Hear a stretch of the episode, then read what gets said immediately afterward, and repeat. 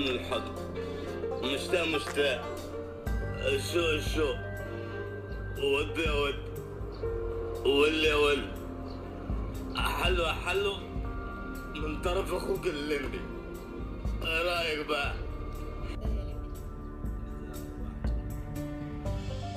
إيه.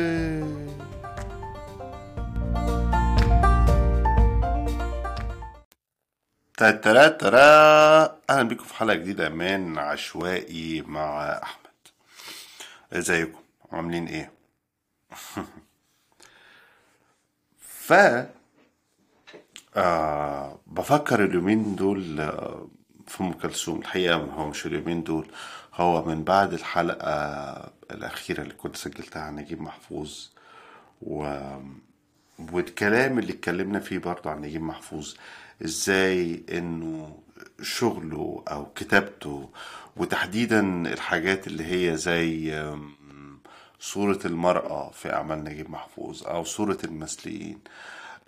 إزاي إنه يعني مؤسف قوي أو مخجل قوي التحجج بكلام إنه آه نجيب عنده آه، القيم دي أو عنده التمثيلات دي أو صورة المرأة في أعماله فيها مشكلة عشان دي والله كانت ظروف العصر والكاتب مرآة عصره وهو انعكاس لعصره أنا بشوف إن ده غير صحيح وزي ما قلت يعني بشوف إنه في حاجة تانية أعمق وإنه أعمال الكاتب أو رواياته هي انعكاس بشكل أساسي لتجاربه هو لتجاربه العاطفية وال- والمعرفية والسياسية وإلى آخره. وفي الإطار ده ابتديت أفكر في موضوع التجارب نجيب محفوظ واللي هو برضو ما نعرفش حاجات كتير عنها. هو ما شاركش كتير وفي أجزاء منها مطمورة والجزء الأكبر محيطه أو مكانه هو في عوالم النميمة الأدبية يعني. لكن واحدة من الحاجات اللي هو اتكلم عنها باستفاضة كتير جدا سواء في أعماله الأدبية أو في حواراته أو لقاءاته هي آه، أم كلثوم وشغفه آه، بأم كلثوم. وأنا رأيي إنه الموضوع أعقد من مجرد حب آه، أم كلثوم لأنه نجيب عنده علاقة مختلفة تماما مع أم كلثوم. بمعنى إيه؟ بمعنى إنه آه طبعا هي أم كلثوم دي مراحل كتير قوي بس مثلا قسمين أساسيين في حياة أم كلثوم وهي أم كلثوم قبل ثورة يوليو وأم كلثوم بعد ثورة يوليو. والصورة اللي إحنا نعرفها يعني أو الصورة السائدة عن أم كلثوم اللي يعرفها جيلنا هي صورة كمان آه آه اتكونت واتبنت بعد دولة يوليو. طبعا أي حد هيقول كلام آه، منيوك من نوع إنه آه، عبد الناصر هو الذي صنع أم كلثوم وعبد الناصر هو الذي صنع أسطورة أم كلثوم على يعني اديله على طول الخازوق الذهبي يعني. يعني طبعا الحقيقة مش عايز مش عايز أخش في المجال ده بس أنا شايف إنه أم كلثوم هي اللي صنعت عبد الناصر هي اللي صنعت نظام عبد الناصر مش هو اللي صنعها بس ده موضوع تاني. بس اللي أقصده ان إنه الصورة إزاي الصورة اللي إحنا عندنا عن أم كلثوم هي صورة معقدة جدا مرتبطة بال... بالسلطة مرتبطة بدورها السياسي مرتبطة بكمان بنفوذ أوسع من من حدود مصر يعني. لكن دي مش صورة أم كلثوم عند آه، نجيب محفوظ. نجيب محفوظ عنده أم كلثوم تانية خالص. وهو لما بيتكلم عنها أو أو أو بيكتب عنها في أعماله كل يعني أنا ابتديت ألاحظ الموضوع إنه لقيت كل التصورات الذهنية اللي عندي أنا عن ام كلثوم هو عنده حاجة تانية خالص. يعني هو ما بيتكلم عنها بيتكلم عن آه، عشق. تمام؟ موضوع الست ده آه بيقولوا هي لأنه ده اسمها الفني يعني. لكن هو بيتكلم عنها آه، كمعشوقة وكأنثى. ما عندوش الموضوع بتاع إيه تقديس إحنا في عندنا رؤية لأم كلثوم كده قايمة حوالين فكرة تقديس الصوت وإنه إيه ده شوف بتعمل إيه بصوتها وشوف المساحة العريضة بصوتها نجيب محفوظ ما كانش عنده آه، ده خالص. كان عنده صورة تانية عجيبة قوي أنا ما كنتش فاهمها. آم، آه، صورة يعني بيتكلم عنها إزاي إن هي جميلة إزاي إن هي مثيرة إزاي إن هي حلمه يعني حلمه. كأنثى. وفضلت الحقيقة مش فاهم الصورة ديت مرجعها إيه لحد ما قريت الكتاب ده اللي صدر مؤخرا وهو اسمه The Divas The Divas of uh, Midnight in Cairo by uh, رالف كور كورماك صديقي العزيز رالف كورماك وهو ببساطة شديدة كتاب حوالين الحياة الليلية في القاهرة. في في الفترة بين نهاية القرن التسعتاشر لحد الثلاثينات والعشرينات وفي الكتاب ده الحقيقة اتقابلت مع أم كلثوم مختلفة تماما تماما بمعنى إيه؟ بمعنى إنه آه، صناعة الموسيقى والغناء في مصر آه، قبل آه، في الفترة دي وعموما يعني صناعة ال- ال- الغنى ما يطلق عليه المزيكا العربي قبل مؤتمر الموسيقى العربي بتاع 38 هي حاجة آه، ريفية آه، فطرية جدا بسيطة التركيب وبسيطة الطموح وبسيطة الأفكار. بمعنى إن كل التراث الغنى اللي كان جاينا هو مين اللي كان بيغني قبل أم كلثوم؟ آه الشيخ سلام حجازي الشيخ أبو العلا البشري الشيخ سيد درويش. كلهم مشايخ كلهم يا إما شيوخ في الأزهر اشتغلوا في الأزهر أو سابوا الأزهر أو إلى آخره. وتاريخ المزيكا ودراسة المزيكا مرتبط بالتجويد والإنشاد الديني والبعد الديني. وإلى آخره. وكمان المزيكا بطبيعتها آه، آه، غنائية. يعني هو ال- الصوت صوت المغني هو المركز فيها. المزيكا دي حاجة مضافة جدا. والبنى الموسيقي يعني كان أكثر بساطة وهشاشة. لكن كلهم كانوا ناس زي ما إحنا قلنا جايين من الأرياف أو من طبقات كادحة دخلوا الأزهر حصلوا شوية تعليم وبعدين من صحبة المنشدين والمغنيين حصلوا قدر من الخبرة وبعدين بيبتدوا البرفورمانس بيبتدوا مسيرتهم الفنية من الموالد. يعني لو حد قرأ أي حاجة عن السيرة الذاتية لمنيرة المهدية مش بس منيرة المهدية كل السيدات اللي عملوا في مجال الفن في الوقت ده سواء الغنى أو التمثيل أو المسرح أو كده. آه، منيرة المهدية آه، آه، آه، روزا اليوسف كلهم جم من طبقات مطحونة. يعني منيرة المهدية دي واحدة شبابها كله عبارة عن إنها بتلف الكرة بتغني وترقص و...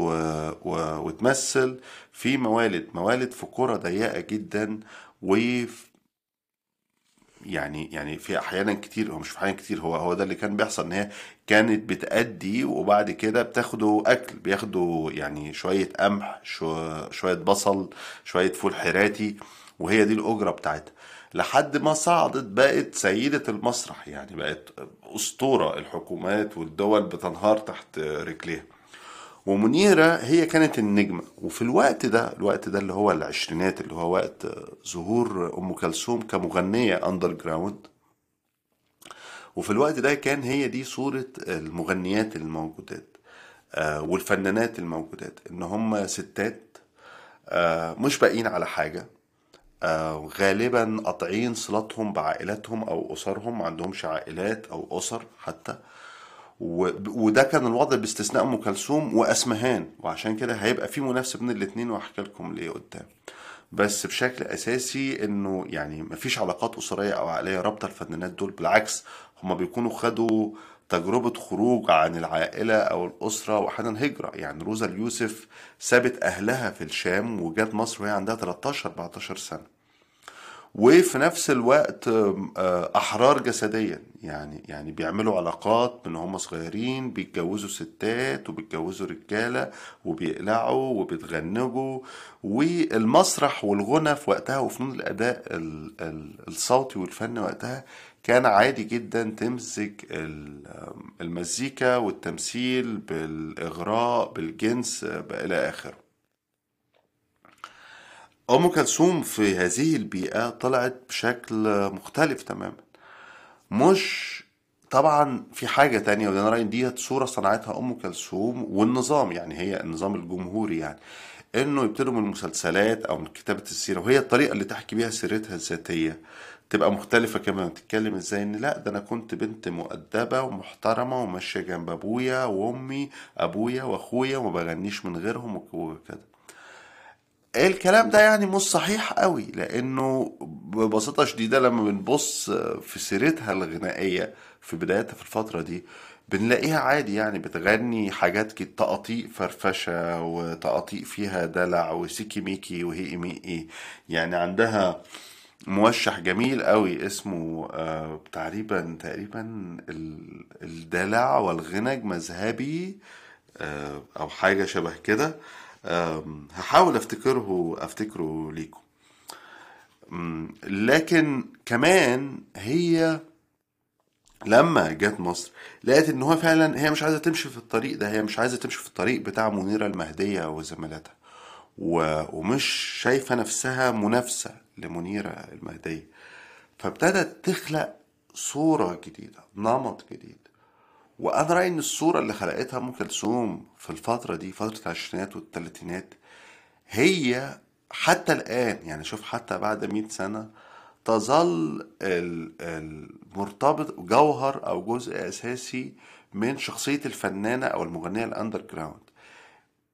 وبشوف يعني سبحان الله في مثلا في مغنية موجودة دلوقتي مصرية اسمها دنيا وائل جبارة. أنا رأيي إن هي يعني نجمة اليوم والمستقبل والغد.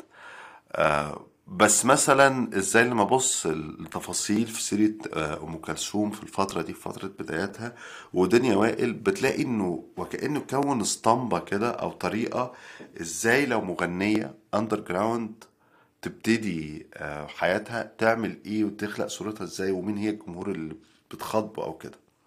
كل هذا والمزيد نستكمله بعد الفاصل. تراب خش لي يا ابني.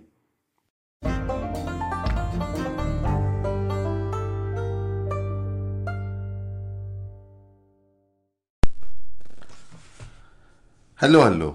طيب فين بقى ال ال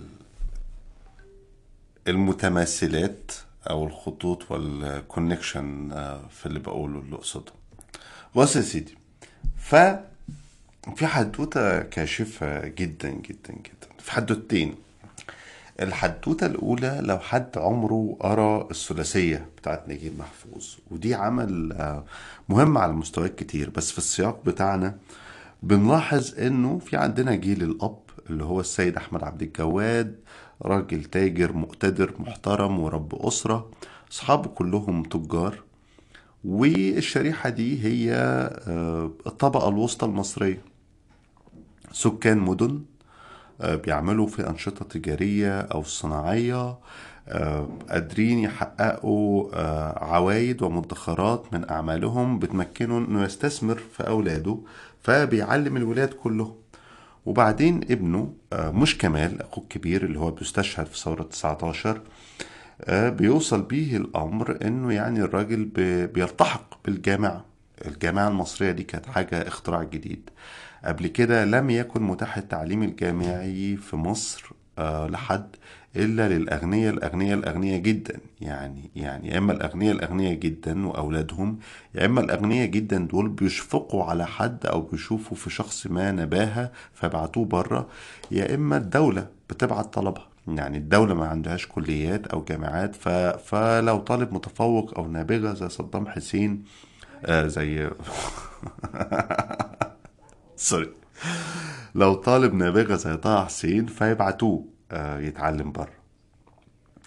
غير كده لازم انت تبقى غني أو ابن عائلة غنية فأهلك يبعتوك بقى تدرس حقوق أو إلى آخره. لكن فجأة أصبح عندنا الجامعة المصرية اللي هي كان وقتها الجامعة الأهلية وبعد كده جامعة الملك فاروق وبتستقبل طلبة مصريين. فابتدى يتكون جيل جديد من آه، الأفندية.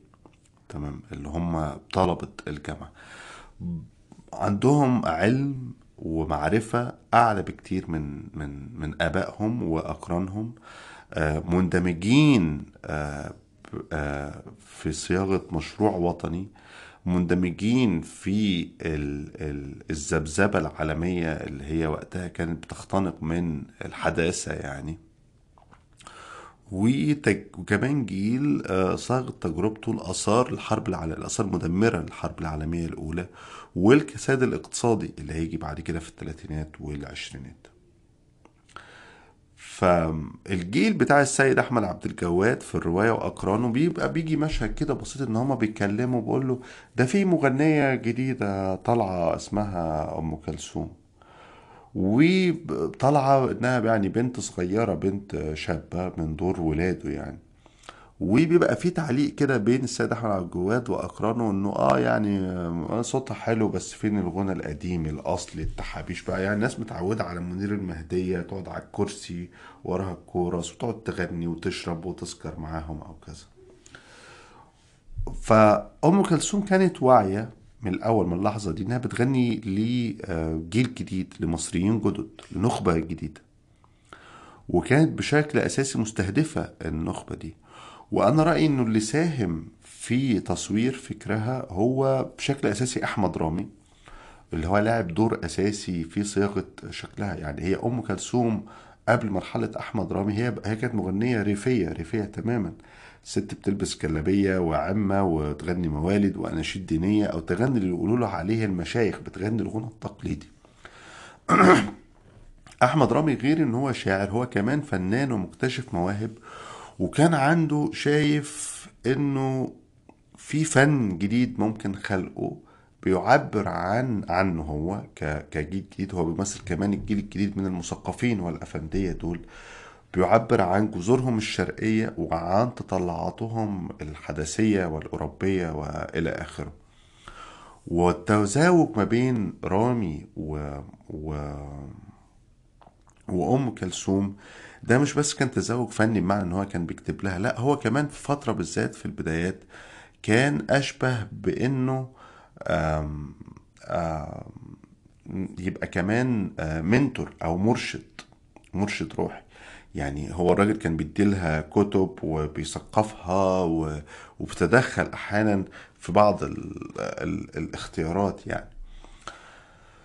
وبعدين أم كلثوم ابتدت تلقط ده وابتدت تبني وتطور على ده. ويبدو الفرق بين العالمين بقى ابتدى يتسع لما أم كلثوم نجمها ابتدى يعلى شوية وابتدت تنافس منيرة المهدية.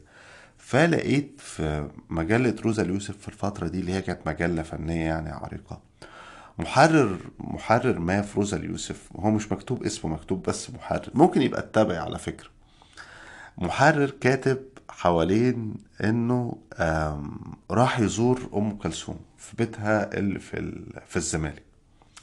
وبيوصف يعني إيه إزاي دخل آه، في واحدة خدامة فتحت له الباب فدخل انتظر أم كلثوم تقدم له القهوة إزاي كان في مكتبة في البيت وبعدين دخلت أم كلثوم قعدوا يشربوا القهوة فهو بيعمل حوار فبيقول لها يعني أنت لما بتكوني مش آه، بتسجلي ولا بتعملي بروفات ولا عندك حفلة أنت بتقعدي تعملي إيه؟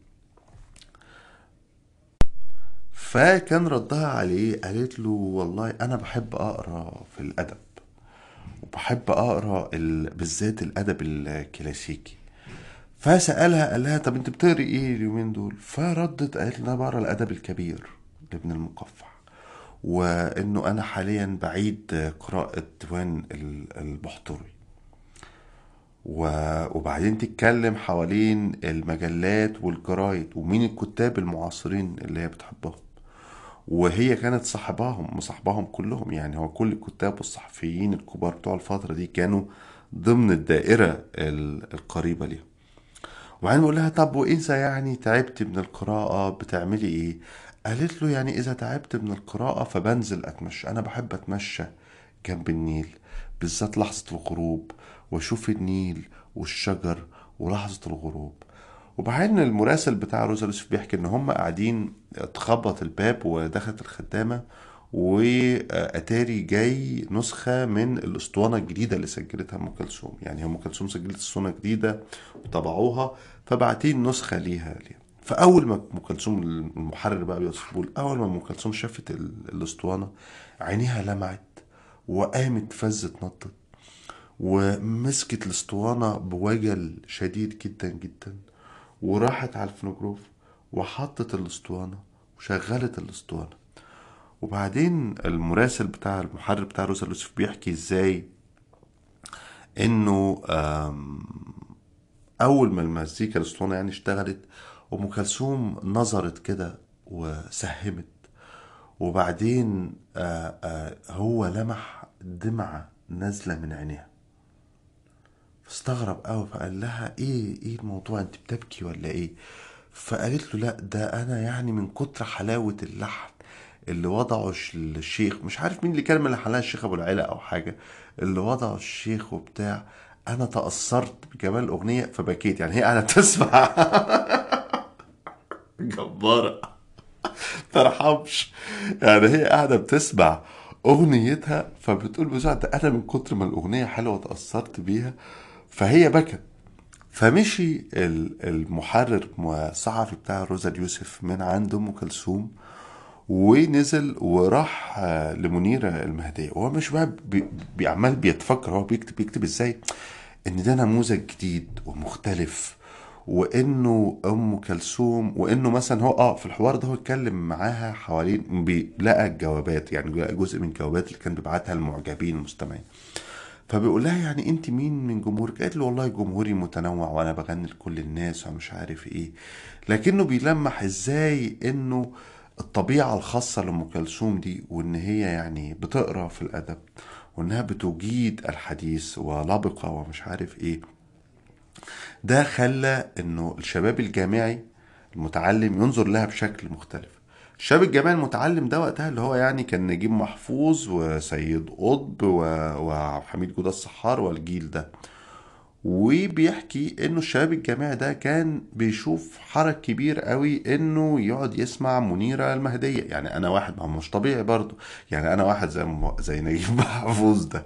أنا متخرج أنا اولا واحد خلصت دراسة ورحت دخلت كلية فلسفة.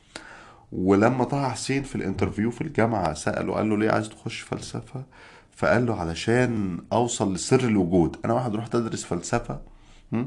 أربع سنين وطلع الأول على الدفعات عشان أدرس سر الوجود. أكيد مش هروح بعديها أسمع منيرة المهدية وهي أو أو نعيمة المصرية وهي بتغني آه، خد البزة ونام. تمام. لكن لما تجيلي واحدة زي نجيب محفوظ وتغني آه، قصيدة لأبو فراس الحدادي أو تغني موشحات عربية قديمة أو حتى تغني شعر حديث كاتبه أحمد رامي اللي هو شاعر من جيلي وفي بينا حساسية شعرية مشتركة فأكيد أحس بتجاذب ما بينها المهم عشان اكمل لكم القصة الإفيه يعني فبينزل المراسل بتاع روزا اليوسف من عند أم كلثوم وبيروح لمنيره المهدية. فبيحكي بقى يعني إزاي العالم مختلف هو أول ما يخش على منيره المهدية ال- ال- الخدامة بقى بتفتح له هي فاتحة شايلة مبخرة. وبعدين بيخش يلاقي الست منيرة قاعدة على كرسي من الكراسي السلطانية بتاعتها وفي واحد بيظبط لها الشيشة وهي قاعدة بتشيش ماسكة الشيشة وبت قاعدة تحت رجليها بتدلك لها رجليها حاجات شبه كده يعني. و... وبيقارن ده بإزاي بقى أم كلثوم ال- المنزل بتاعها بسيط وراقي ومش عارف إيه. وبعدين قاعد مع منيرة المهدية وجال سيرة الكلام وبتاع. وفي الوقت ده كان العداء شديد جدا بين منيرة وأم كلثوم. فجت سيرة الكلام وكده. فقام حكى المنيره الحدوتة الأسطوانة بتاعت أم كلثوم جت وأنا عندها فشغلت الأسطوانة. فأول ما الأسطوانة اشتغلت هي تأثرت جدا وبكت فمنيرة المهدية سمعت الحدوتة. وهو الصحفي كاتب ده في الحوار يعني اللغة دي كانت فجأة كده بعد ما خلص قامت منيرة المهدية قال له إيه إيه يا محني! وطبعا يعني هو في النهاية منيرة المهدية وفاطمة رشدي بالنسبة لهم وهي بتعمل له أم كلثوم ده محن. برضه يعني هم زي اللي هم بيعملوه ده محن. لكنه محن متوجه لفئة أم أم محددة. تمام؟ وهيداعب ويزغزغ آه، جمهور آخر. جمهور مش بيربط الحب بشكل مباشر مع إن أنا هاخد البزة واقرصك في وركك و... و... ونشرب ال... ال... الكوتشينة. هو عادي ممكن ياخد من ده لكنه بيتطلع إلى صوت ومزيكا تعبر عن مشاعر مركبة أو هو متخيل إن هي آه، وببساطة شديدة نرجع تاني للثلاثية بتاعت نجيب محفوظ اللي هو الفرق بين ياسين عبد الجواد وكمال عبد الجواد رغم إنه فرق السنوات في العمر ما بينهم مش كبير قوي الاتنين ممكن يسمعوا أم كلثوم والاتنين ممكن يسمعوا منيرة المهدية بس هو في النهاية ياسين معرفته وعلمه و... و... وتعليمه يعني يوصله للسقف معين تمام؟ في حين إنه كمال عبد الجواد بحكم بقى إيه تركيبته العاطفية وقراءاته وإنه واحد راح قرأ داروين وقرأ سيجموند فرويد فبالتالي مشاعره وحتى رغباته وغرائزه هي دايما عشان هو يحاول يفهمها فهو يفهمها بشكل مركب لأن هو تعليمه مركب. فمحتاج مزيكا مركبة محتاج حاجة مركبة زي أم كلثوم. وبتفضل العلاقة التقديس والحب والشغف وأنا رأيي كمان إن هي آه، علاقة إيروتيكية. بين نجيب محفوظ وأم كلثوم ديت؟ تتجسد طبعا قمتها لحد لما هو أعتقد. أنا مش متذكر ده كان عيد ميلاده الخمسين ولا عيد ميلاده الستين بس هي القصة مشهورة يعني إنه آه، محمد حسين هيكل قرر يعمل احتفال كبير يعني بمناسبة عيد ميلاده في الأهرام فسأله قال له يعني انت تتمنى إيه؟ فطبعا نجيب يعني راجل بسيط. قال له يا أشكرك ومش عارف إيه وأنا كويس ومش عايز أماني وبتاع. أنا مش فاكر الحوار هل هل نجيب اللي اقترح ولا هيكل عشان يقترح عليه؟ هيكل قال له طب أنا هجيب لك أم كلثوم فتغني لك في طبعا هو ما صدقش. لحد يوم الاحتفالية والاحتفالية دي ليها صور مشهورة كتيرة قوي ممكن تشوفوها. فيها صور أم كلثوم ومع نجيب محفوظ وهيكل وكده. وفي ال... وفي الحفلة دي هو تحس إن هو كان ممكن هيجي له heart attack ويغمى عليه. يعني تحس إن هو كان هيجي له أزمة قلبية ويغمى عليه. من كتر ده هو بقى بقى اللي هو نجمة حياته وأحلامه قاعدة جنبه وبتقطع له التورتة وبتأكله حتة تورته في بقه وبعدين ضربت وصلت غنى قصيرة وهي قاعدة. فده أهم بالنسبة لي من موضوع إنه يعني إيه أدب نجيب محفوظ مرآة لعصره. مش مش مش مش مرآة لعصره لأن هو مثلا نجيب محفوظ ما اختارش أسمهان ما وقعش في شغف أسمهان اللي هي برضو كانت بتخاطب ال... يعني شغلها ومزيكتها والتركيب اللي فيها كان بيخاطب هذا الجيل لكنه ما لقطش مع مع أسمهان. طبعا في فروق كبيرة بين أسمهان وأم كلثوم أهمهم إنه واحدة ماتت وهي صغيرة والتانية كملت آه معانا. آه بس وأقول قولي هذا وأتمنى الحلقة تعجبكم. ومين عارف ممكن نطلع الحلقة الجاية من أم كلثوم على أسمهان. تترا ترا تصبحوا على خير